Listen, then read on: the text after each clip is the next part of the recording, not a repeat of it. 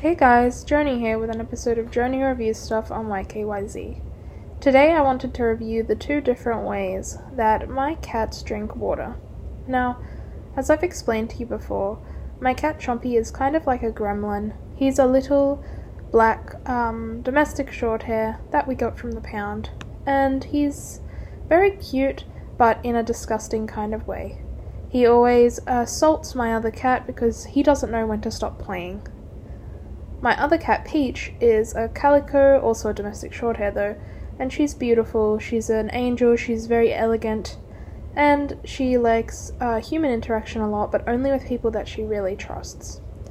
So, these images that I've painted of my cats can kind of convey to you how they drink their water.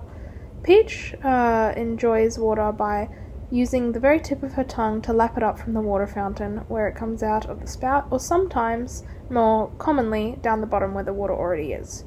Chompy, however, likes to use his hands to splash the water around, lick the water off his hands, and make the loudest lapping water noise ever as he drinks it directly from the cap of the water fountain.